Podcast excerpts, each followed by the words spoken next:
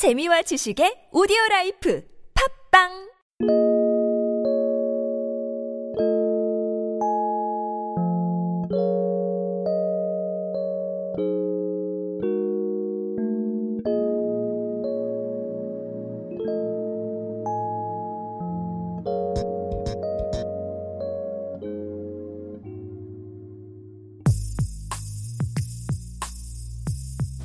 생각은 기술이다. 팟캐스트 강론 17번째 시간을 시작하겠습니다.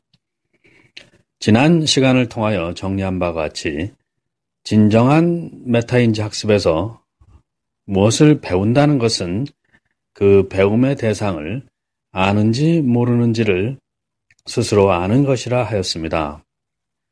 그리고 그 배움의 시작은 8단계 생각 도구들을 사용해서 배움의 대상에 대한 질문을 하는 것을 말합니다.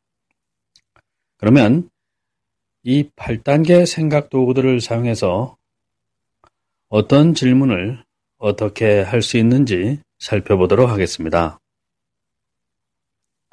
첫 번째 분야인 긍정의 메타인지에서 제1단계 생각 도구는 느낌에 관한 질문을 하는 것입니다.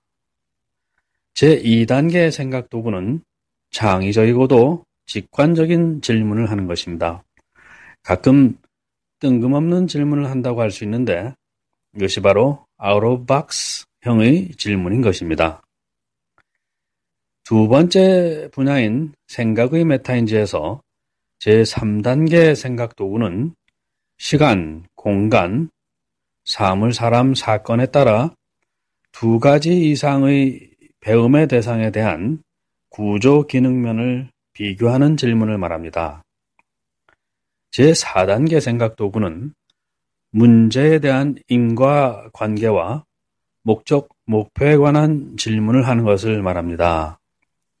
제5단계 생각 도구는 이러한 여러 가지 비교 속에서 가장 큰 문제가 무엇인가 하는 것을 질문하는 것으로 이것은 가치의 방향성을 함축하는 것으로 결론으로 향하는 매우 중요한 질문인 것입니다.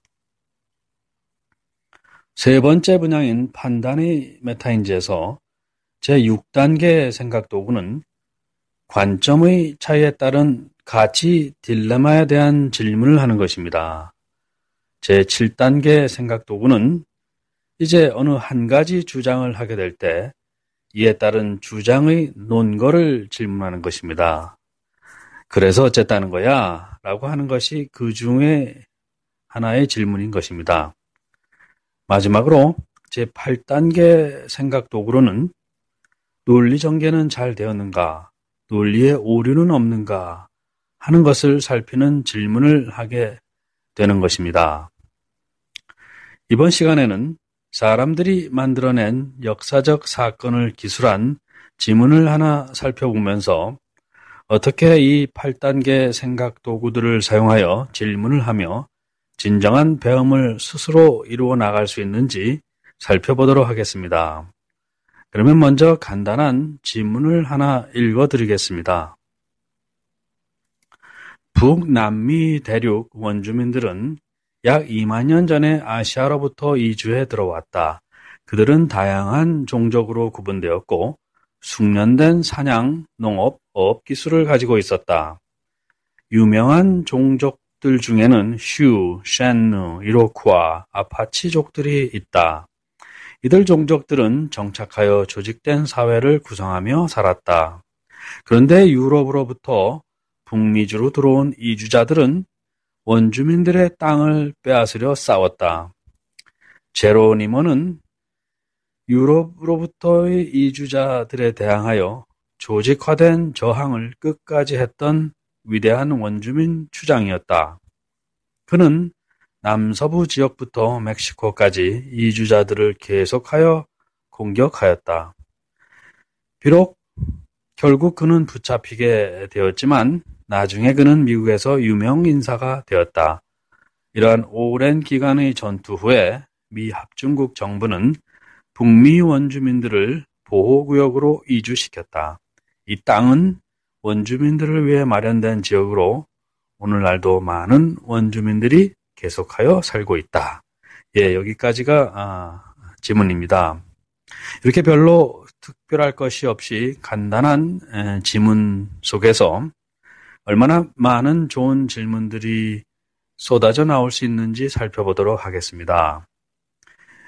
그리고 이러한 질문들을 통해 높은 단계의 생각을 할 수 있게 되고 좋은 대화와 토론 속에서 자신만의 중요한 의미를 찾을 수 있고 나중에는 이를 통해 연구 논문이나 에세이, 강연까지 하게 되는 출력의 과정으로 나아갈 수 있게 되는 것입니다. 자, 먼저 제 1단계 생각 도구를 사용해서 이 질문을 읽고 난 후 각자의 느낌이 어떤지 질문을 하면 됩니다. 원주민의 입장에서 보면 슬프고 안타까운 역사가 될 것이고 유럽으로부터의 이주자들의 입장에서 보면 어쩔 수 없는 것이고 나름대로 최선을 다해 위대한 미국을 만들었다고 자부할 수도 있을 것입니다. 이제 각자 자신의 느낌을 얘기하면 되는 것입니다. 제2단계 생각 도구를 사용해서 보다 창의적이고 직관적인 질문을 할 수 있게 되는데 이때는 그동안 가졌던 가정을 깨보는 것이 제일 효과적인 방법입니다. 이 지문에 나온 유럽으로부터의 이주자 중 첫 번째 케이스인 크리스토퍼 콜럼버스가 1492년에 신대륙을 발견한 것이 맞는가?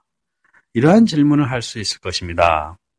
왜냐하면 지문에서 보듯이 이 대륙은 이미 2만 년 전에 아시아로부터 이주한 아시아인들이 발견한 대륙이기 때문입니다. 그래서 미국에서 어, Columbus Day라고 하여 공휴일로 지정되어 있는데 점점 그 의미가 퇴색되어 가고 있습니다. 그것은 어, 위와 같은 신대륙 발견이라는 때에 대한 질문과 함께 컬럼버스가 신대륙에 유럽에서 유행하는 전염병을 옮겼고 원주민들을 죽이고 많은 천연 자원들을 약탈해 갔기 때문에 그를 칭송하는 것이 점점 도덕적 권위를 잃게 되었기 때문입니다. 자, 이제 제3단계 생각 도구는 구조 기능을 비교하는 질문이 되겠습니다. 구조 기능 비교 질문은 시간, 공간, 인간을 중심으로 두 개 이상의 비교 대상을 비교해 보는 것입니다. 먼저 시간에 집중해 보면 2만 년 전 아시아로부터 들어온 이주민들은 왜 그리 오랜 세월 동안 외부인의 접촉을 받지 않았는가? 아시아인이 이주 당시 북미 대륙과 아시아는 연결되어 있다가 그 후 대륙 이동에 의해 두 대륙은 현재와 같이 끊어지게 되었다는 것이 사실인가? 그렇다면 이렇게 끊어진 대륙 때문에 북미 대륙 원주민들은 아시아와 유럽에서 진행된 인류 문명 발전의 영향을 받지 않고 계속 살 수 있게 되었는가? 그러면 2만 년 전 아시아에서 북미로 이주해 들어온 사람들과 그 당시 유럽과 아시아에서 살던 사람들이 지적, 육체적 능력이 다른 사람들이었는가? 왜 유럽과 아시아에서는 민족 국가를 이루어가며 문명을 발전시켜 왔는데 동시간 동안 북미 원주민들은 거의 똑같은 수준의 생활을 반복하는 것에 머물러 있었는가? 북미 지역의 땅은 넓고 넓은데 사람들은 항상 부족하고 사람을 보면 그저 반가운 그런 상황이 몇만 년 지속되었기 때문에 원주민들은 자신들을 지키기 위한 의미에서의 국가 형태의 조직을 만들 필요를 못 느꼈는가? 만일 이러한 가설이 사실이라면 어느 지역의 사람들이건 땅이 광대하고 먹을 것이 충분하고 사람들이 부족한 상황이 몇만 년 지속된다 해도 북미 원주민들과 같이 비슷한 생활 패턴을 가졌을 것인가? 그렇다면 인류 문명이 발전했던 원동력이란 것은 한정된 지역에서 사람 수가 늘어남으로 인해서 현재 가지고 있는 땅과 자원이 점점 부족해짐에 따라 그 자원을 지키고 스스로의 삶을 더욱더 윤택하게 만들기 위해 조직을 하고 국가를 만들어 침략을 해서 빼앗아 오기 시작한 것이 문명의 시작인가? 그래서 더 좋은 살상 무기를 만들어야 했고, 더 좋은 운송, 운송수단을 만들어야 했고, 그래서 그것이 2016년 현재의 인류 문명에까지 이르게 된 것인가? 이러한 질문까지도 가능하게 될 것입니다.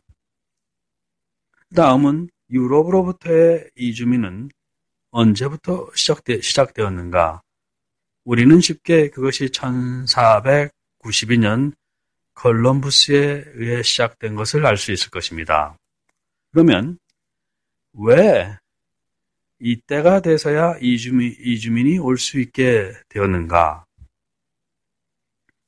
이러한 문명, 문명 발달에 따라 아시아 이주민과 유럽 이주민은 어떻게 다른 교통수단을 사용하여 이주해 왔는가 등등의 질문이 가능할 것입니다. 이제 제 4단계 생각독인 문제와 목적을 적용해 보겠습니다. 지문에 의하면 유럽 이주민들이 신대륙에 오자마자 원한 것은 땅을 차지하는 일이었습니다.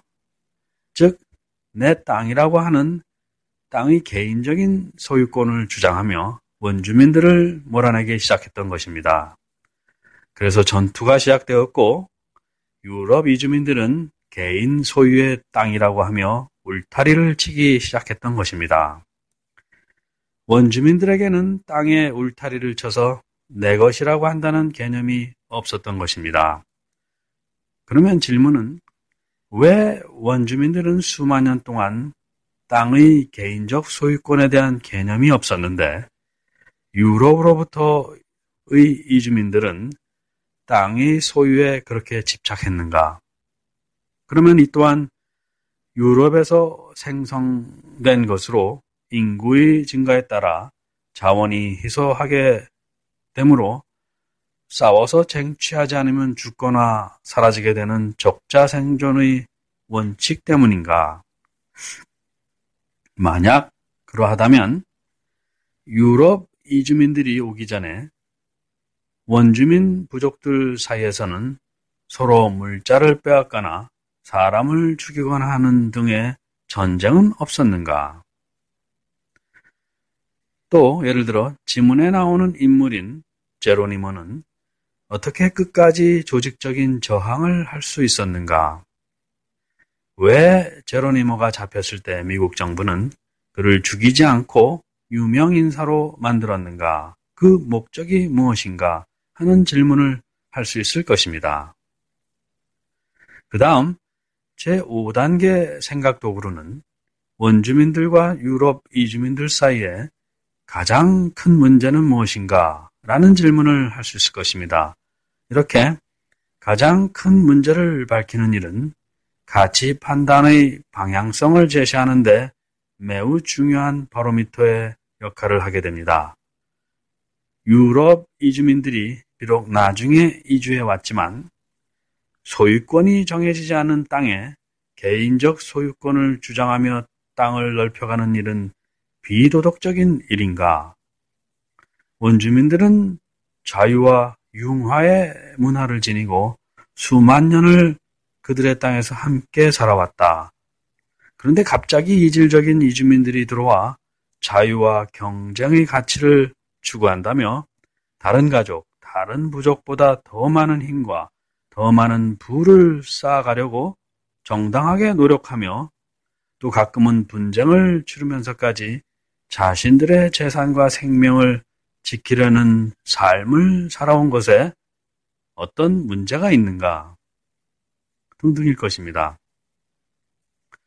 이제 판단의 메타인지 분야로 제6단계 가치 딜레마에 대한 질문을 간단히 해보겠습니다. 전쟁이 끝나고 미 합 중국은 인디안 보호구역을 만들어 원주민들을 살게 했습니다. 그런데 원주민들이 그러한 자신들만의 땅을 소유하길 원했을까요? 이제 유럽 이주민들의 개인 소유 문화 때문에 홍역을 치른 원주민들이 보호구역이 생긴 후에 그 보호구역 안에서 살게 될 때 원주민들은 자신들의 땅을 소유하려 하고 그 땅에 자신들의 원하는 집을 지으며 개인적 소유를 늘려가는 생활을 했는가? 즉, 유럽 이주민들의 개인주의 자본주의적 요소를 받아들여 개인적인 부를 축적하는 원주민들이 생겼는가?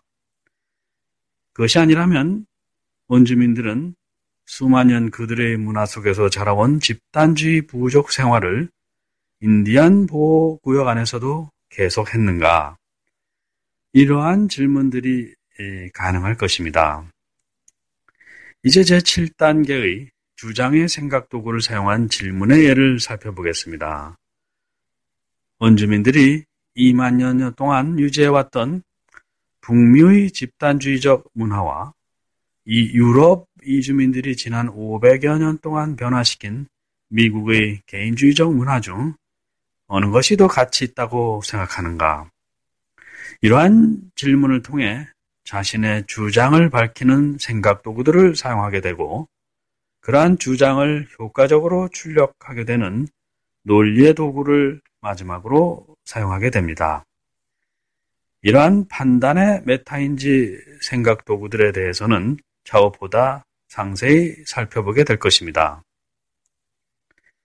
이렇게 처음 읽었던 초등학교 수준의 매우 간단한 한 문단의 지문을 읽고도 이렇게 매우 의미 있는 결론을 이끌어낼 수 있는 다양하고 좋은 질문들을 많이 할 수 있게 되는 것입니다.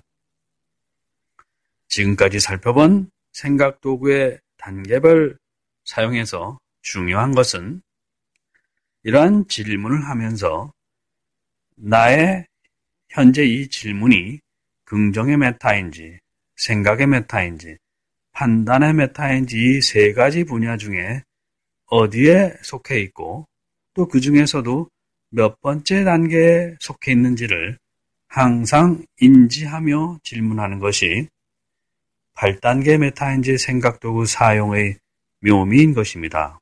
그렇게 되면 모든 질문들이 끝난 후에 자동적으로 공부의 결론과 중요한 의미가 머릿속에서 정리되어지는 것입니다. 이러한 정리된 생각 도구를 사용하지 않고 진행되는 대부분의 토론과 대화식 수업에서 문제가 되는 것은 많은 토론을 하고 대화를 하긴 했는데 무슨 얘기를 했는지 어떤 의미가 생겼는지 전혀 기억이 나지 않고 정리가 되지 않는 경우가 많기 때문입니다. 다음 시간에는 생각도구 5단계의 비교 속에서 어떻게 가장 큰 문제를 알아내는가를 살펴보고 차차 판단의 메타인지 생각 도구들을 중점적으로 살펴보도록 하겠습니다. 감사합니다.